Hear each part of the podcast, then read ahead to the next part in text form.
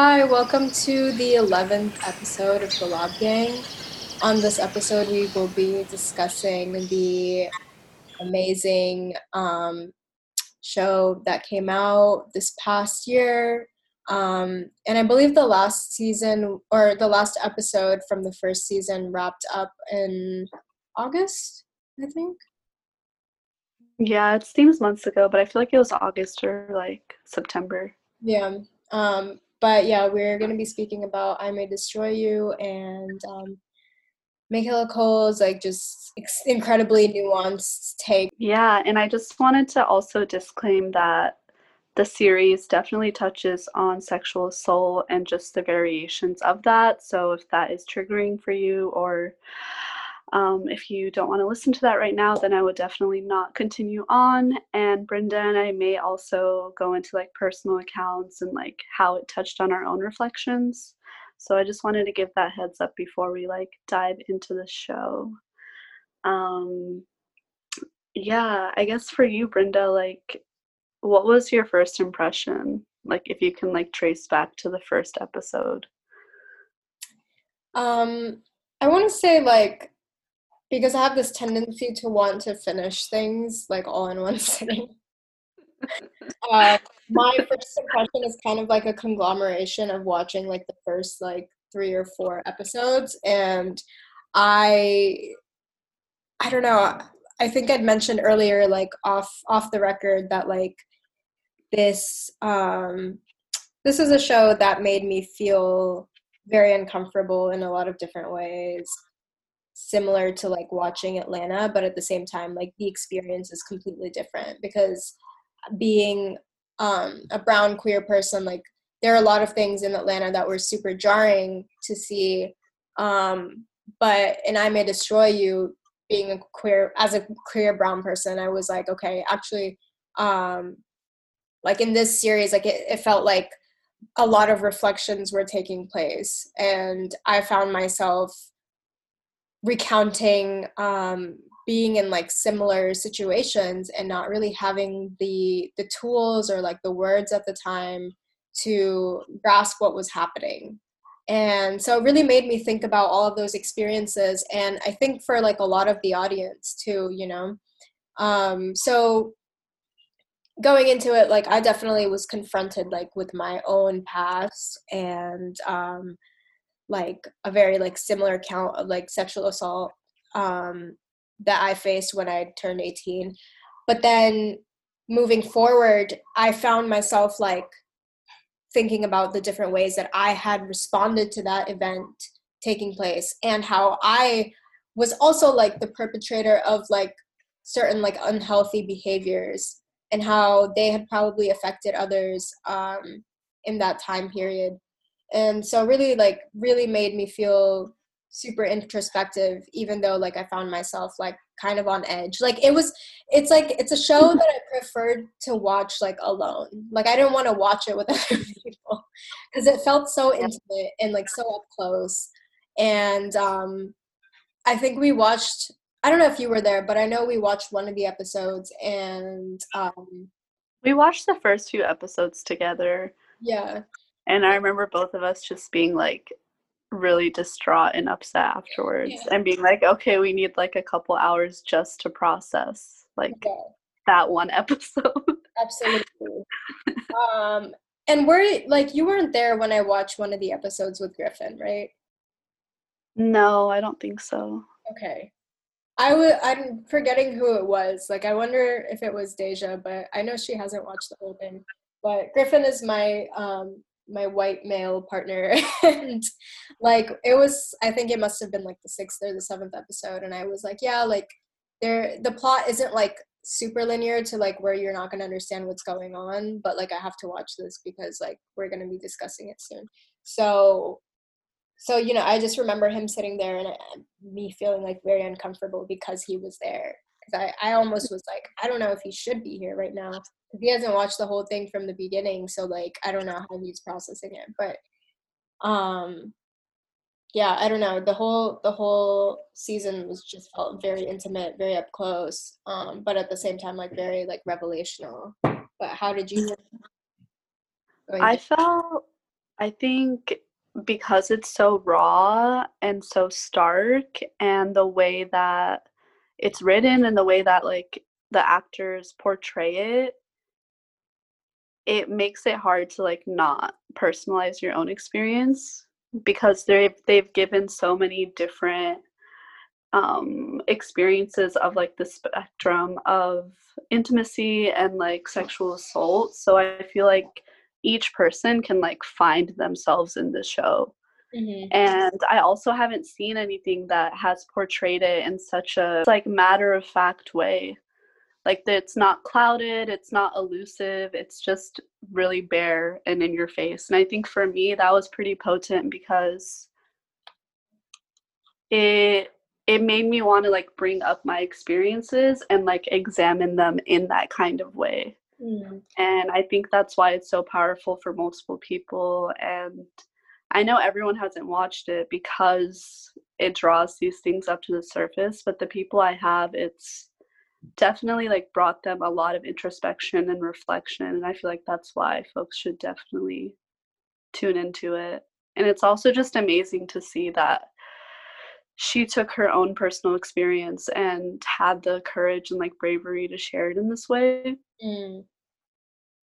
Because yeah. it's not like she's a perfect hero, you know, like we see her ups and downs and yeah. like the complexity of her throughout it. Yeah. Yeah, I like that she touches on like um her various experiences going through it and it doesn't feel like I don't know, it never feels corny. Like it feels so real and tangible um, and I think it's because like even on chewing gum, like I feel like she is just like this very like vulnerable, like empowered, sometimes like sometimes brash, sometimes silly, um, but just like an incredibly like potent person and that like comes out in her writing.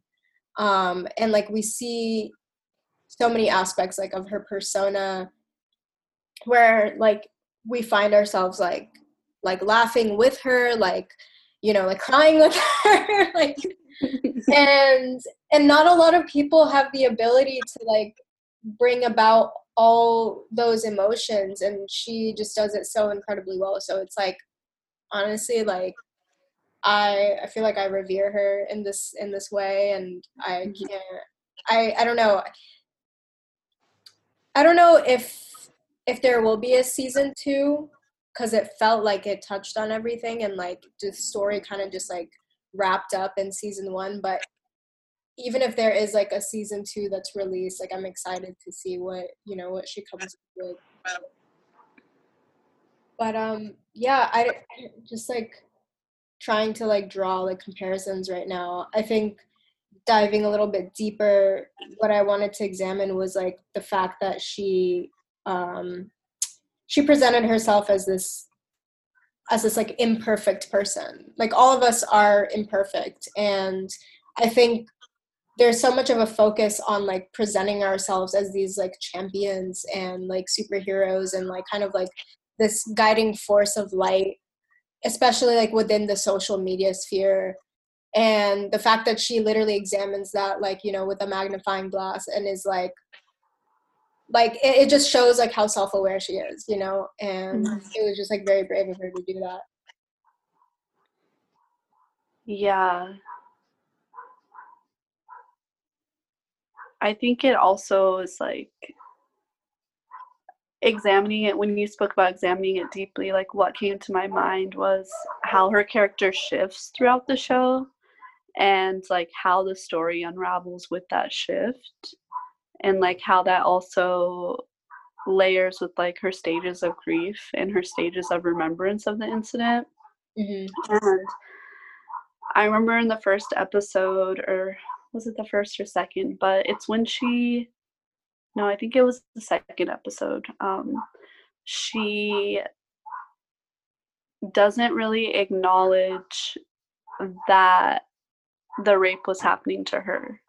Mm you know like she just couldn't fathom that that was happening to her and she had gone to came up with all these other conclusions and like even went to um simon's like mistress's house you know, and was like, my friend raped you, like, came to that conclusion instead of like trusting what she was seeing in her mind because that reality was just like too painful for her to like come to terms with.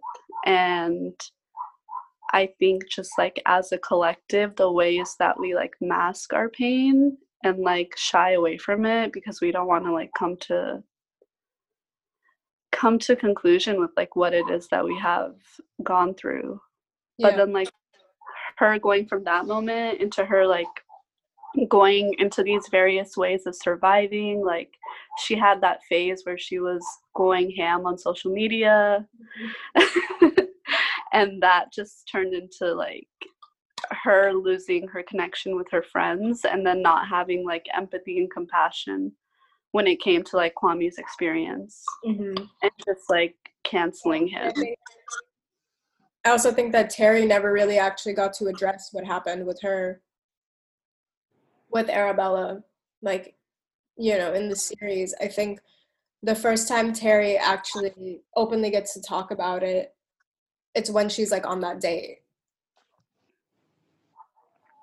and um and so yeah you know i think like sometimes like when we've been through trauma it's like during the healing process we feel like we're at the end of the healing process and we'd like to hold space for other people but sometimes we can't. And sometimes us holding space for people in those moments like we maybe we have the capacity but we don't have like the language and we we don't know how to comfort because it's like we haven't figured out like how we can actually comfort ourselves like mm. in the mm-hmm. healthiest way and yeah yeah and so i think we saw that like kind of unravel when um when kwame came forward and yeah and i think you know she was like oh like there's this cute guy like you know, and then like locked him in the room with him like unaware that like this shit happened and like why that was so traumatizing like in the moment. Right. In her mind, she was just like, "Oh, like I'm doing a cute thing. I'm just like setting up my friend." I think also that she was trying to like soothe her pain with social media and with that kind of connectivity. Mm-hmm. And in a way, turning to that actually made her desensitized right. to the kind of care that she needed. Mm-hmm. And I think, like, for us, um, I can see when people lean into that, but it just makes me want to think of what are ways that we should actually be supporting each other tangibly and like outside of social media because it's really easy to like gain support if we post something or share something or just need to process something through it but what are we losing mm. um, in that kind of exchange yeah i think we definitely become very dependent on that like validation like um on the likes and i'm i'm wondering like whether this this shift in like our language was um, it's like the chicken this is such a tangent it's like the chicken and the egg argument or like oh. and i'm wondering if like facebook and uh, the act of liking things is why we say like so much now honestly that i would love to read something about that because yeah it's used in a different way though. It's used in comparison instead of I'm actually liking something. Yeah. But I don't know if we just put us put it put it in our like mental framework more. Right, right. It's yeah. You know, it's like targeted ads, so it's like these targeted words. and um but anyway, other than that, yeah, I think we really become dependent on these on these likes and like comments from strangers um, who who have like the best intentions in mind, but it's not always like it's not always the best thing for us. Um, and so we become like more isolated in that process. And because we're so we're so dependent on like that juice we like lose like foresight of like oh wait these are the tangible things around me that like are actually going to help me in my healing process. Um, right. yeah. And she wasn't receiving a lot of criticism mm-hmm. or you know just like a spectrum of response from her supporters on social media because you can't really like provide that through social media. Yeah. And then it also like when that was happening it was such a shift because like throughout the season i felt like we were all like supporting arabella and like supporting her healing and like her friends on the show were like so down for her and doing all these things for her and then we were just like hit with the realization that like she can still be flawed and like even though these people have shown up for her like she may not be able to do that or she herself can like not obviously not assault someone but just like put someone in a harmful environment that can remind them of assault mm-hmm. so it's like how do we as survivors like practice compassion yeah. for others to have different experiences from us.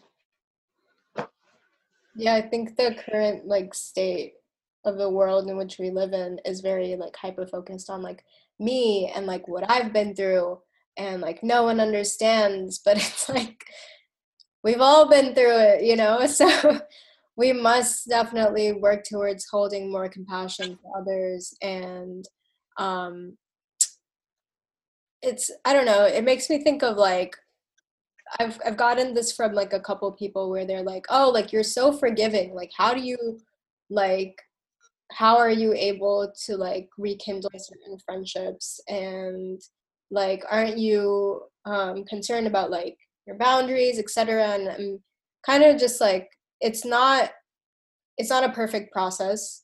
I am still working on like how to create better boundaries but at the same time like i'm still even though what happened to me i'm still able to like channel some sort of compassion and meet them at where they were and see what they might have been going through at that time. And so i feel like a lot of us can like lose sight of that and i'm not saying that like i'm like this emblem but like because i've i've definitely you know i've i've had a hard time like holding compassion for like people in my direct circle that um that have actually like shown up for me a bunch and you know i've i've just kind of like turned like a blind eye to that because i'm like operating from a place of like so much fear and like hurt and whatever. So yeah, I don't know. I think it's like important to remember that like healing is like an imperfect process. There's no like set way to go about healing. And right. And it, it just like it requires a lot of patience. Um not only not only patience towards yourself, but then like under or yeah not only patience towards yourself but also surrounding yourself with people that that have that kind of patience but you know sometimes when when we live in these like very like hyper urbanized like capitalistic states um not all of us have the privilege of having like super grounding friends and just super like healthy friendships that that are holding space for us and like I think I'm like trying to envision envision a world in where like community I don't know, community is like what's focused on. I'm glad that like our friend group is like so hyper focused like on community in a place where like we can like forgive each other for like our flaws and you know like work past them rather than like canceling each other. Right.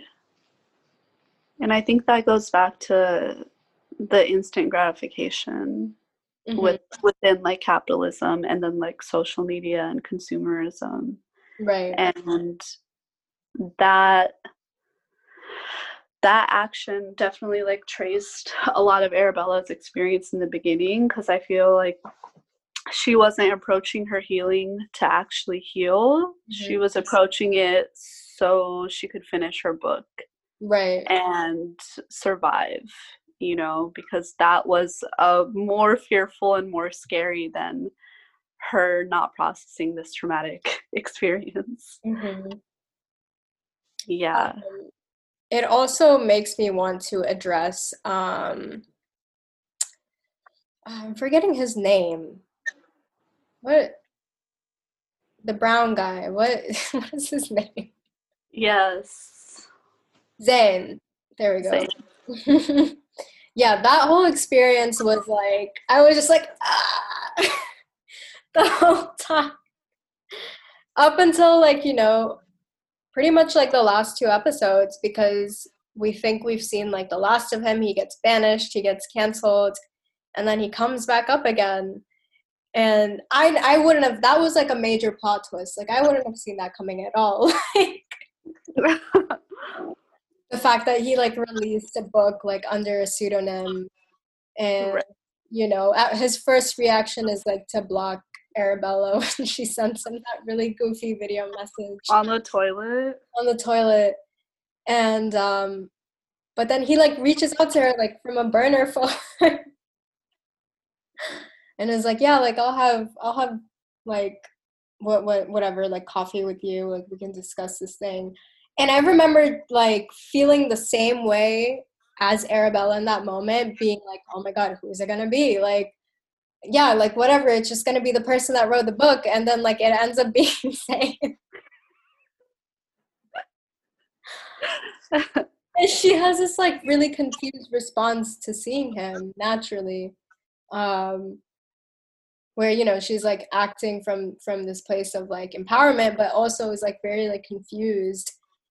And i forget what exactly she says. Do you remember? I don't remember what she says but i think she just is like okay that's what this is what it is. Let's do yeah, this. she's like, that's the energy. Don't get close to me. Like i can report you. Like something something. Um and then yeah she kind of like accepts that that's what's happening.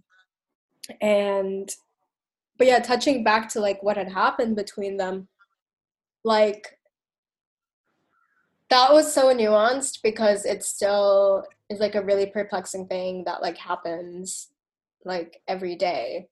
And um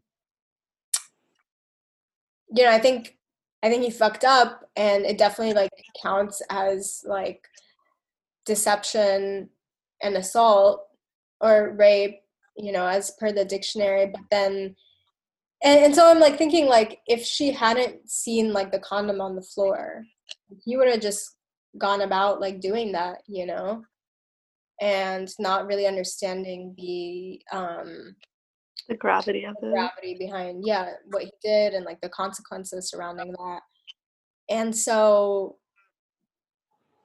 he does catch him and then he ends up like you know going to the store and then like he buys the plan b. And it was like it was kind of like a cute moment because i was like that's nice. Like he's taking like responsibility but at the same time he did get caught like red-handed. Um mm.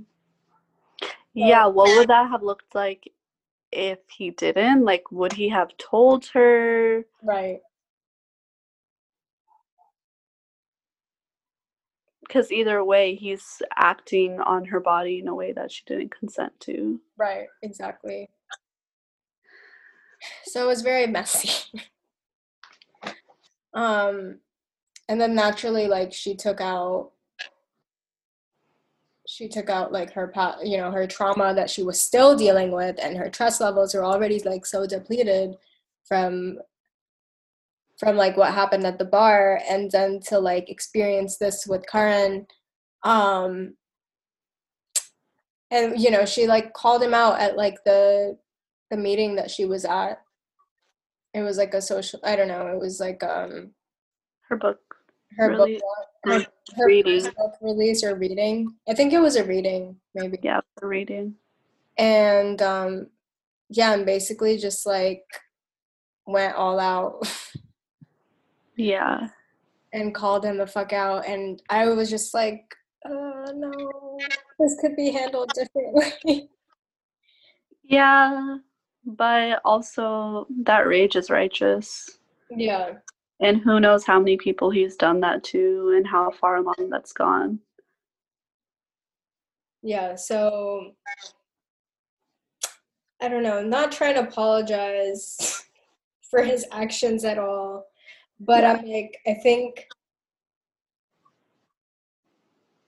I, I don't know it's interesting again because it's like social media as as a powerful tool right like mm-hmm. had she not had that much clout like would it have gained traction like would he it have gone to the place of him like having to completely like retract his name from like the public eye like having to use a pseudonym and yeah i don't know. I don't think she i don't think michaela's intention was to like kind of show like yeah i don't i mean i think she was definitely like trying to say that like her rage was like like righteous and that's like something that totally happens. But at the same time i think because of like how it went down i don't know. It just it's it's like on this like really fine line of like is it i don't know. Is it like okay you know? Mm, yeah. I i don't believe i have a say in what's okay in someone else's healing process. Yeah. Is the conclusion i come to. Obviously that could have been handled differently. But maybe it was done in that way to show us the extent of of these experiences and the mm-hmm. extent of calling someone out versus calling them in mm-hmm. Mm-hmm. and how even in the process of calling in um, just like touching on my own experiences with people, the process of calling someone in is requires more emotional bandwidth and almost investment in a person and their healing journey and their acknowledgement journey and their growth journey. Mm. And that like righteous anger is effective in a way where it kind of stops and paralyzes someone in their tracks and then they have to go pick up the pieces themselves yeah i think the only reason why like it even made me think so much was because it brought such a like visceral like reaction from me because i went through like i was so i was raped um on my 18th birthday and like i've talked to you about this but i basically like was at a party felt really uncomfortable um, and just wanted to go home. And so I like reached out to this guy on Tinder who I had um, I had interacted with a bunch like over the course of like you know the past like month and a half. And so like even though I knew like there was like the sexual interest that he like you know he was interested in me and then he probably like realized like oh like she turned 18 or whatever so like it's cool now but anyway, I was like, yeah, I'm just trying to get home. Like, would you be down to pick me up and drop me off? And it'd be cool to like hang out, you know, a little bit. And, um, you know, getting into his car, like he came, getting into his car, it was like immediately like, like heart sinking into my stomach feeling. Like I felt like I had stepped into like a wolf's lair. Like I, I remember that feeling so intensely and um like even though i was like so drunk and like pretty out of it just did not feel good and um and yeah like after that i don't remember anything like i my mom my, memory is like completely blank. And then i woke up in the back seat of his car and it was like 7 a.m or something. The sun was just coming up. And i just see him like next to me with his penis out and trying to like shove it inside of me. And so my was just like how long have i been here? Um what else has he done? Like i'm only now regaining consciousness.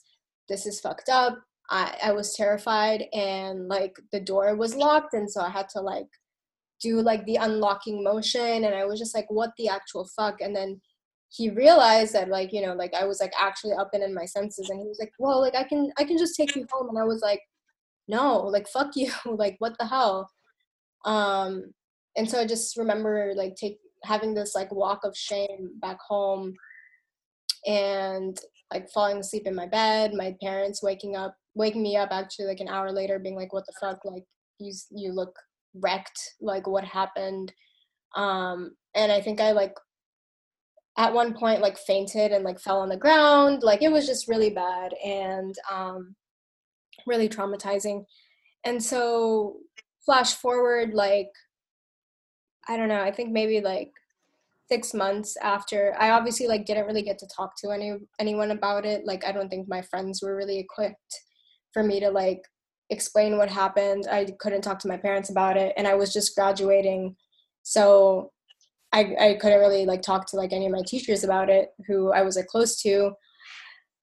So yeah, flash forward, I was like in a relationship, but it was long distance and it was like kind of toxic because um my partner at the time like was like dealing with like mental health issues and was like on and off a bunch of like medications so it was like i just felt like he wasn't really supporting me and so i found myself kind of like placing myself in these like weird situations to just to like feel something like feel like a grain of something. And sometimes i would like report back to him like things that happened so that he would feel something and he would feel some type of way. And i remember like hanging out with this one guy who um i went on like a date or two with prior to even to even like meeting um my boyfriend at the time. And so i ended up hanging out with him because he like went to the same college as me. And he like took me to his house and stuff and like i kind of remember like feeling cute, feeling like, yeah, like, uh, I don't know, like, I was like, I don't know what my like 18, 19 year old brain was thinking at the time, but like, I was just like, yeah, maybe something will happen, maybe something will not happen, I don't know, but I probably won't have sex with him, but I just kind of want to like turn him on a little bit. I don't know, something like really like stupid like that. And I go to his house and we end up having sex and like halfway through that i just immediately end up feeling really bad about it and not because i was like cheating on my boyfriend but simply because i was like wait no like i i'm not like my body is not consenting to this anymore but mm. also at the same time it's like i made the active decision to like make out with him and you know let him like let him have sex with me um but then because i didn't want to anymore I didn't know how to like stop it.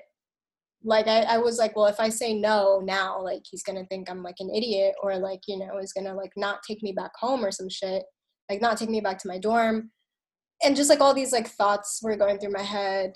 Um so yeah, like we kind of he was like almost close to like finishing and then at that point i was like uh, sorry i just i don't think this is cool and then you know, he takes me back, whatever. He was like, Is everything okay? Like, I'm sorry if I did something.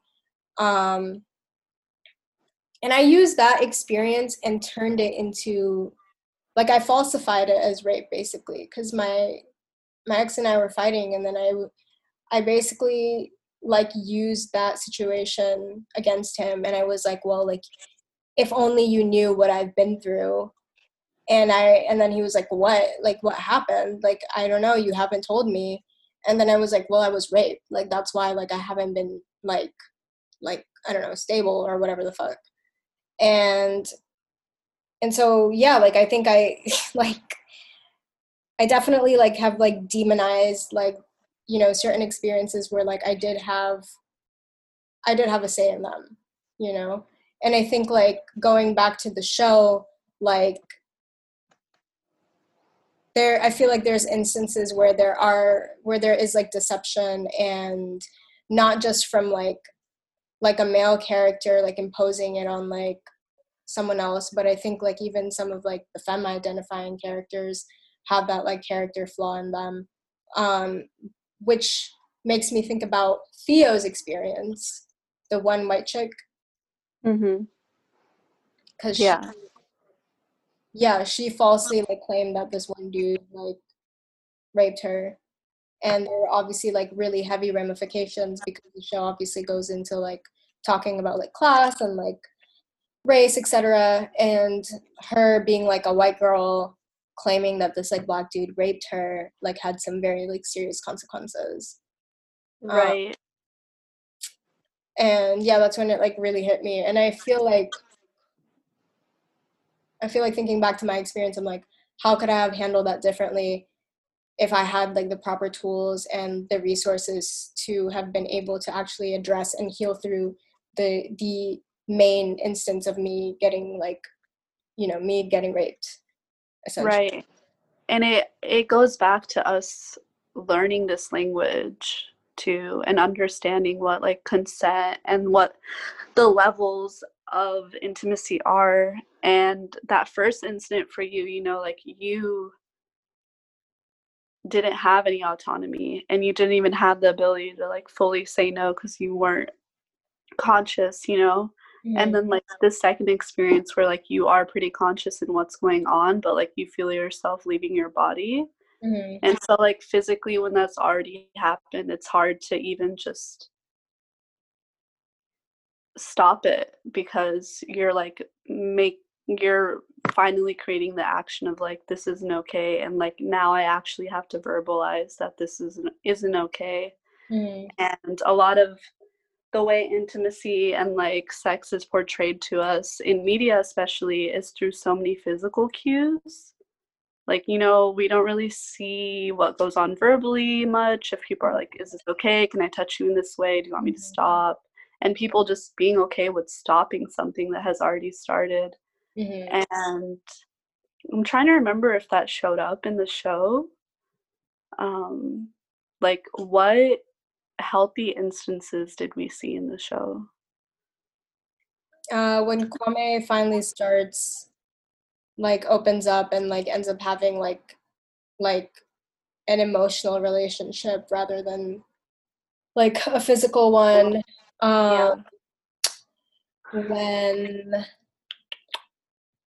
uh, when Terry like starts dating that trans person and like opens up to them. Right. And I think that might be it. Yeah. well, obviously. Really? I mean, it's mirroring the world. We're like still trying to um, I think also, you know, Biagio and Bellagio. We kept calling Biagio Bellagio. I was really tired last night. I called him Bellagio once with a lot of confidence. I was like, that's not his name. And you were like, no, it is. But no, let's talk about Biagio. Because... Yeah, let's talk about that. I I was just gonna say that like even though their relationship was largely toxic, we do see like that those sweet moments that they shared. You know, when he like goes down on her and she's like, "Oh, I'm on my period." The blood clot. Not like hit for you. You were like, "Damn." What? Yeah, you were like, "Oh my god!" Like I really liked. I did like Biagio. Yeah, you were saying. But that made me examine my soft spot for emotionally damaged, mm. like sad boys. Right. Because that's what he is. He is. Um, and he was like super projecting what happened, the trauma that he experienced with his mom and sister dying onto Arabella. Right. Which is, uh, and, and that just adds another layer because we we meet people who may be who know how to practice consent and like care and are able to take care of us in that way but then he's like still not fully respecting her full identity or her complexity. Mm-hmm. and it was definitely like leaning towards possessiveness right. and blaming her for what happened to her yeah. versus and, the man. you know up until that point when she like he was not answering her calls he was not answering her texts like after she went back to the uk um and she was like in london for a bit and because of like the experience of what happened to her i think she also kept like living in this sort of like delusion that um that Biagio is the one you know he was gonna like help her and like be there for her and like protect her probably in this way. And so she like flies out to italy um or takes a train or whatever to see him. And it was just wild because she like literally didn't take anything with her like left all of her possessions behind like you could just casually do that um which i guess you can if you live like well i don't think she was obviously thinking it through you know she wasn't she wasn't but like i i don't know i liked seeing the casualness of it like I'm gonna just go to this whole ass other country, and it's accessible. I mean, it wasn't because she like needed help like getting that ticket. Like she was in a financially rough spot. Right. And that was her lowest. And I think because yeah. of what he meant to her, like he also existed outside of this experience in this world in this community and she was able to make him a safe space in that way right. but then when it came down to it he was not he was not at all and that scene where she just like he she goes in to his house because she still had his key um he comes in as like still like nice about it like soft about it um but then i think he something happens where he just like leaves, right? Or he no, she no. He, he orders pizza. She yeah. orders pizza and he's like, "Oh yeah, like do you want to go get it?" And she goes and gets it and he just locks the door. Yeah. And you know, doesn't like have a conversation with her about it or anything and it's like you could have just done that. And I've been in that situation where it's like the other person's response is to just straight up just block you and then to like physically block you. That's like a whole other level. And when he finally came out and he had like the gun in his hand that i think that was like the spark for her. And she was just like fucked up. And yeah. I related to that as well because i've been in like a similarly like abusive relationship where the other person until the other person actually made like a physically violent attempt um like you know on my life like then i was like oh wait yeah i can't be here anymore like i truly cannot because it's not even just my emotional well-being it's my whole ass life that's being impacted because of this and right. And so like i appreciated that like that was addressed too because it you know like sometimes relationships aren't like we don't see them as abusive until like they actually get to that point. And then it becomes really for some people it's easy then to like retract from it and be like yeah actually that's the final straw. But then for some other people they're like wait no i can still fix that. I can change that aspect of them and that's kind of i think how they get sucked into it and obviously there's like a codependency etc but um I feel like I related to Michaela because then I was like, in the same way she was like, yeah, wait, no, this is bad for me. And I can't anymore. I similarly was just like, yeah, wait, no, like I can't, I can't do this. Um, so yeah, I don't know. It was just like very like emotional during that scene. Yeah. yeah. And I think with him specifically, it was that emotional block because she she triggered something in his trauma that obviously made his like fear of abandonment and his fear of attachment flare up. So it's like even though some people may provide us with the physical or sexual sexual care and intimacy we need, when it comes to something emotional, they just can't mm-hmm. properly hold space for that. Right. What were some pivotal moments where you were like, damn, like I can relate, or like, damn, this is like really affecting me? Uh, um,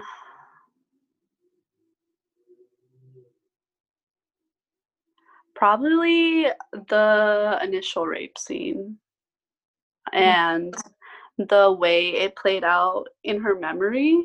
And it just made me retrace like my own instances of assault and abuse and that process of like retrieving something and then like coming back into my body and i mean there's different instances because things happened in my childhood mm. and then there was like instances in my early 20s that definitely happened and i think at this point like what i come back to is like kind of what you said is with your experience when you were like 18 with that guy who picked you up like you were completely unconscious and then you had that other experience where like you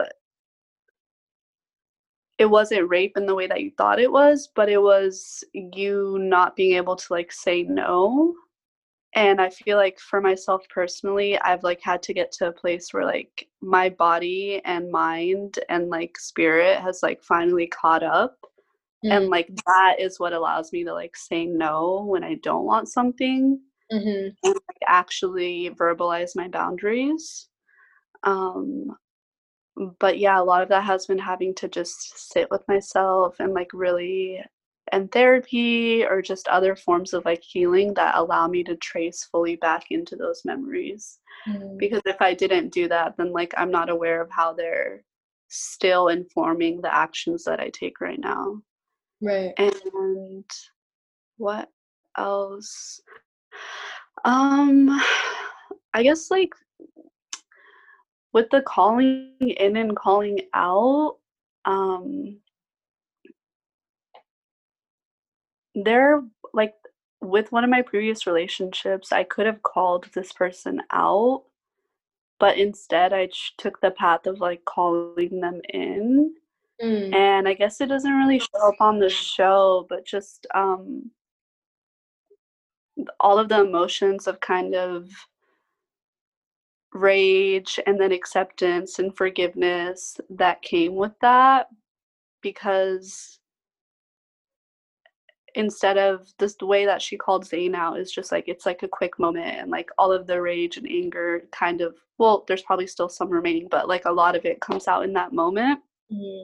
but I think taking the path of like calling someone in the emotions like come out sl- like not slowly but I guess more gradually and not in such like dramatic and like intense spurts yeah. and so for me it's just like the process of oh, do I still feel like I need to call this person out on a social media platform or call them out in a way where like this act is aligned with their name? Or does my healing look like accepting that this person has actually changed and is able to have healthy relationships now mm-hmm. even though that came at like, the cost of my suffering and like them realizing that they hurt me yeah, absolutely. Um, I think there is. I mean, there's obviously like validity in rage, um, but when I think of like calling someone out, I'm kind of also like I, I don't know like I think about like if what if like I got called out, you know, like what, how would I react to it? Like, and then how would I be able to move like in the world in in like a healthy way and not feeling like now I have like this tag on my back and mm-hmm. you know and there's no there's actually no more space for me to like experience like life as like a like as like a as a flawed human but like still as a human that is trying to work towards like bettering themselves every day and and so right i think in the past few months we've been kind of like seeing more of this like call in not call out culture um, which i think is super important. And i think like in the case of like what um what david the white dude did to michaela yeah call him the fuck out because he's like an abuser. And mm-hmm. he you know he's a rapist. But i think sometimes like we we also have to like take into account like how how men have been like socially conditioned to like operate in the world. And like and how like it is kind of like on us to educate them because if we don't do it then who will you know? But at the same time it, it doesn't mean like coddle them. It doesn't mean like hold their hand through the process. Like obviously like go do your own research. Go like go sit in at, at workshops whatever. Go to therapy. But i think there still needs to be space for someone to be like i think you should do this for yourself and for like the sake of society versus being like fuck you you're a shit human being. Like go die asshole scum. Like yeah. I that goes back to naming our pain you know? Mhm. if we name the way that they hurt us instead of i mean if you want to call them a shitbag scum face asshole too like go for it but tell them why. Mhm. if you have the ability to like tell them why and there's obviously like so many levels of what this could be and like some levels and then that just makes me think about like incarceration you know? Yeah. Like if we're moving towards prison abolition then what does a rape sentence look like if a prison doesn't exist you know? Like mm. would we translate that into like community care and like having this person speak to elders if they're younger if they did this and they're, and they're younger like having them speak to elders and like having them sit with like spiritual counselors and like mental health counselors. Mhm. and i see us moving more towards that instead of moving towards just disposing of someone because people aren't disposable in that way yeah. for my perception. Hmm Yeah. Um, I feel like the horseshoe theory is very real. Like, the farther left you go, the farther right you become. Because there are definitely people that are like, that would be like, yeah, well, since we're not gonna have prisons, like, let's just participate in like public stonings of the rapists. And it's like so scary because I started watching Handmaid's Tale, and it's like ugh, it's so bad. like it's just so traumatizing and I don't think that it the show has handled race in like a nuanced way. Like it like envisions um oh my god, this person's going off with their horn. i hope they're having a great day They do this every day. I think it's like the ice cream man or something. yeah But yeah, basically like it's this like post um it's like the near future it feels very like it's obviously very Dystopian? it's very dystopian but it's also not dystopian in this like like where like robots rule the world but like in where old traditions are brought back or not i don't even want to call them traditions because like fuck that shit but like Middle, medieval dystopian yeah it's um like the dark ages dystopia. got it.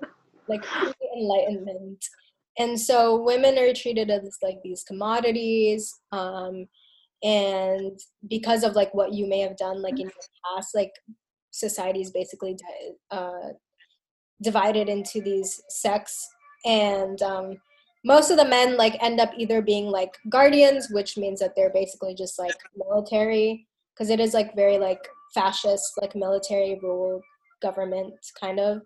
Um so yeah you end up being a guardian which means you're just in the military. You could be like an eye which is kind of like a like a private like investigator detective sort of role. Um you exist as like a plainclothesman. Or like you're like higher up somewhere like where you exist as like a commander or like a, sh- a chief.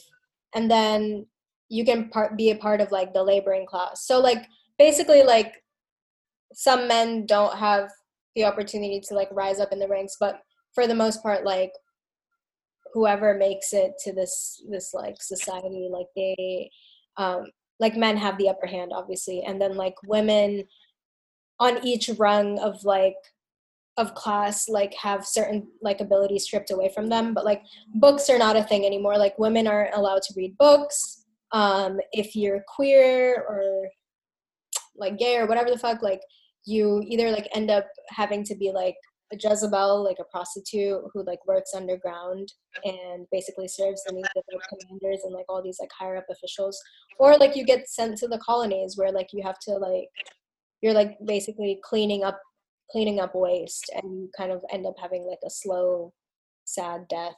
Like it's like fast, like three years, but it's still like it's, it's like slow still, you know. Like, um because you don't get to live anymore and like where was i going with this Yeah, where are you going with this? 'Cause we weren't even talking about this show. But I'm like, I think the point is coming.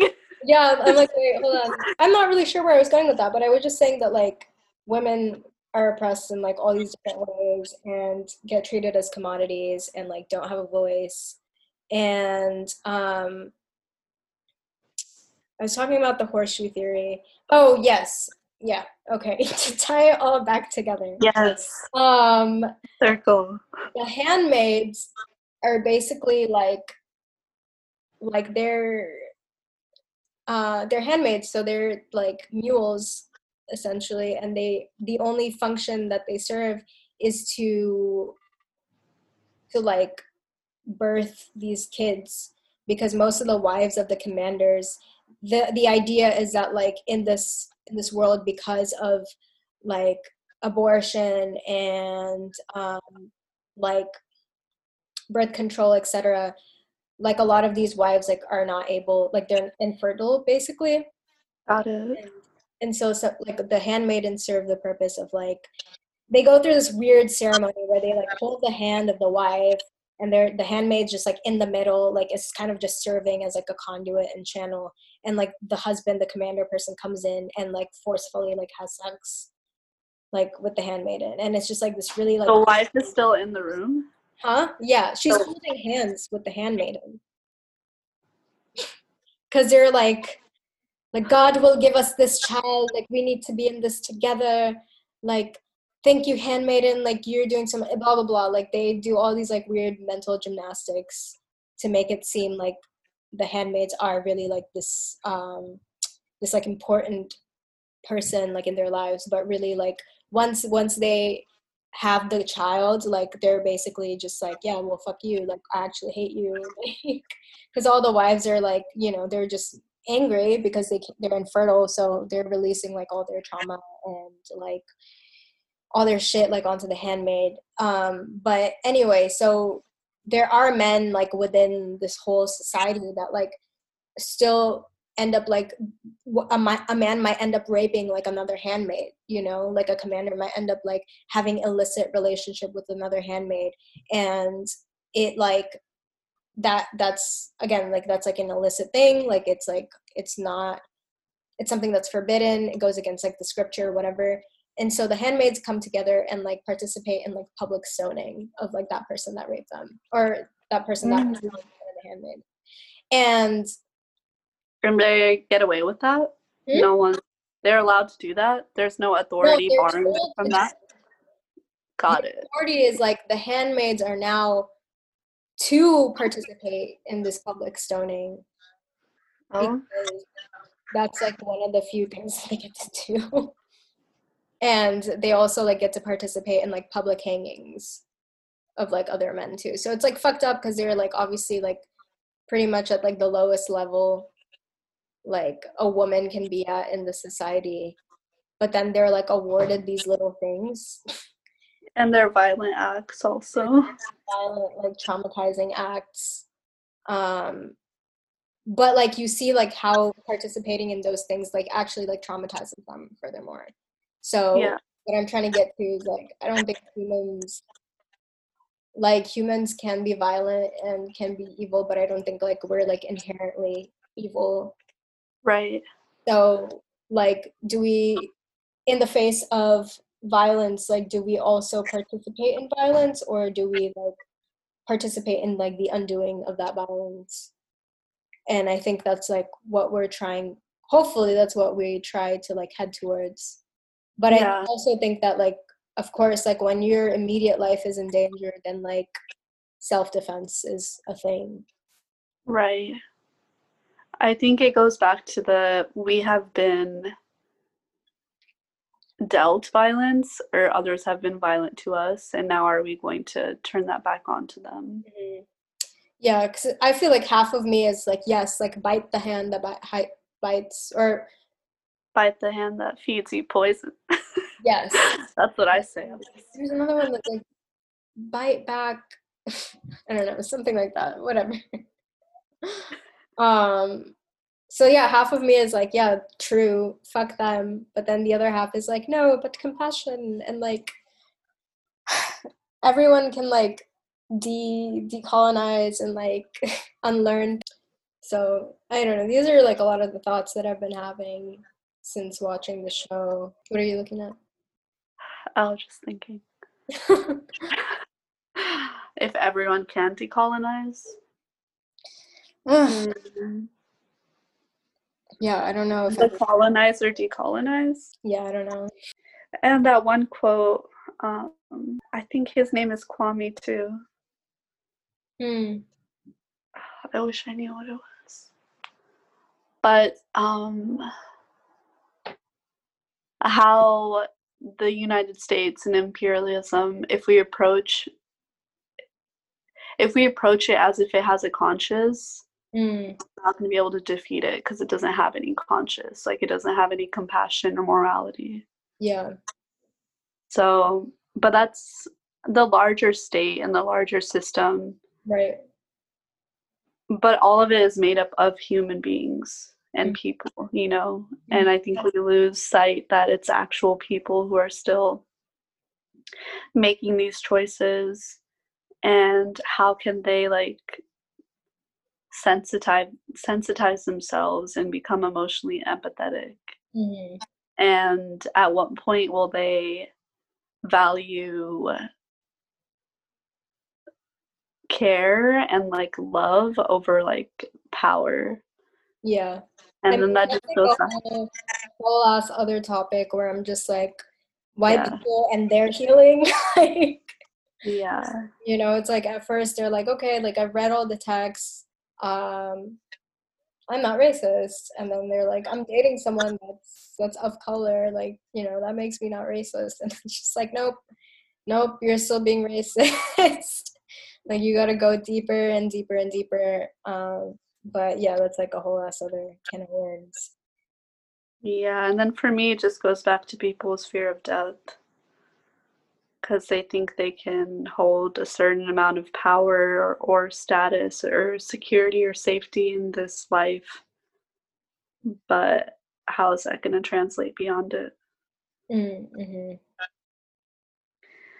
anyways this is where this is where i may destroy you has led our brains our curious gemini taurus brains went off into different Um, landscapes I, I want to just like wrap it up though and kind of address the like very last episode. okay And it's like aptly titled Ego Death.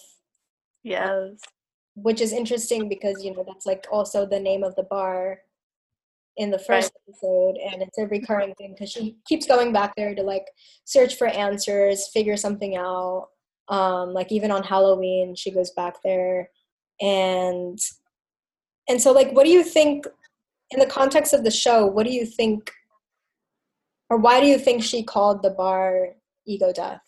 Like this place where this like grave harrowing experience took place. mm. i'm gonna sit with that do you feel like you already have an answer No, not really. but I think um, in the last episode we see her replaying the the events of that night.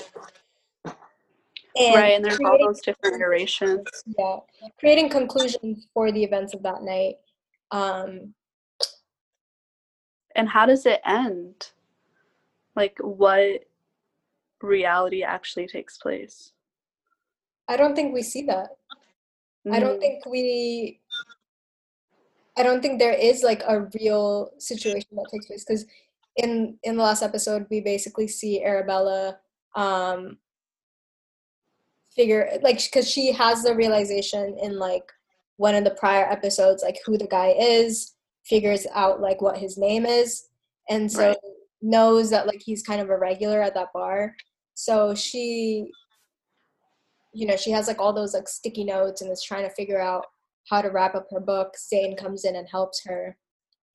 And um we find out that not she didn't need to figure out how to finish her book. She just needed to kind of like go through the events of that night in this like linear fashion. And um and there in in doing that like in perceiving it in these like three different ways. Maybe in some way like healing that trauma. Yeah, I think all the different iterations and it being related to ego death is showing that our abusers and those who are violent to us don't have the answer for us. You know, like, will any exclam- explanation or will any reasoning justify that violence or that abuse? Or is that mm-hmm. something that we have to come to terms with like internally and through our own reflection and processing. Mm, mm.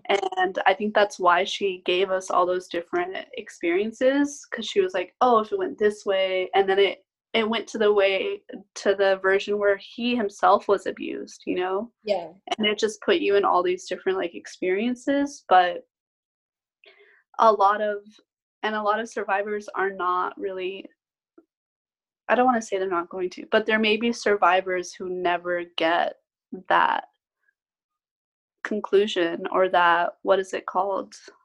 When you that resolution. Resolution there's a word that starts with c you know when like something's ending and you're like i need to closure. Closure closure. They're never going to get that closure and so how do you give yourself closure? Mm-hmm how do we like seal and like heal our own wounds? Mm. and i think that's probably why she used ego death is she had to like keep revisiting that event and keep revisiting that trauma until she herself was able to like make peace with it. Yeah. Yeah i think that's a really well put like way of describing that now I'm gonna like sit on this um, that was a good observation. Thank you. But yeah, um, this whole episode is like full of spoilers, so I think I'm gonna put like a, a disclaimer. A disclaimer. But yeah, this um, thank you for sitting with us and going through our thought process. Yeah. Um, lots of hot takes, lots of nuances that have been addressed within the show and the writing and like within like our own um, mind frame of like dealing with trauma. But I hope I hope all of you like get to finish the show if you haven't finished it already and also interested in hearing like what other folks have to say. So like our DMs are open. Um, Definitely. And yeah. Yeah. Thank you for tuning in. We love all of you so much. Mm-hmm. And if there are specific topics or questions, things that you want us to cover, like definitely also just hit us up and let us know. And yeah, that concludes our episode of Galop Gang.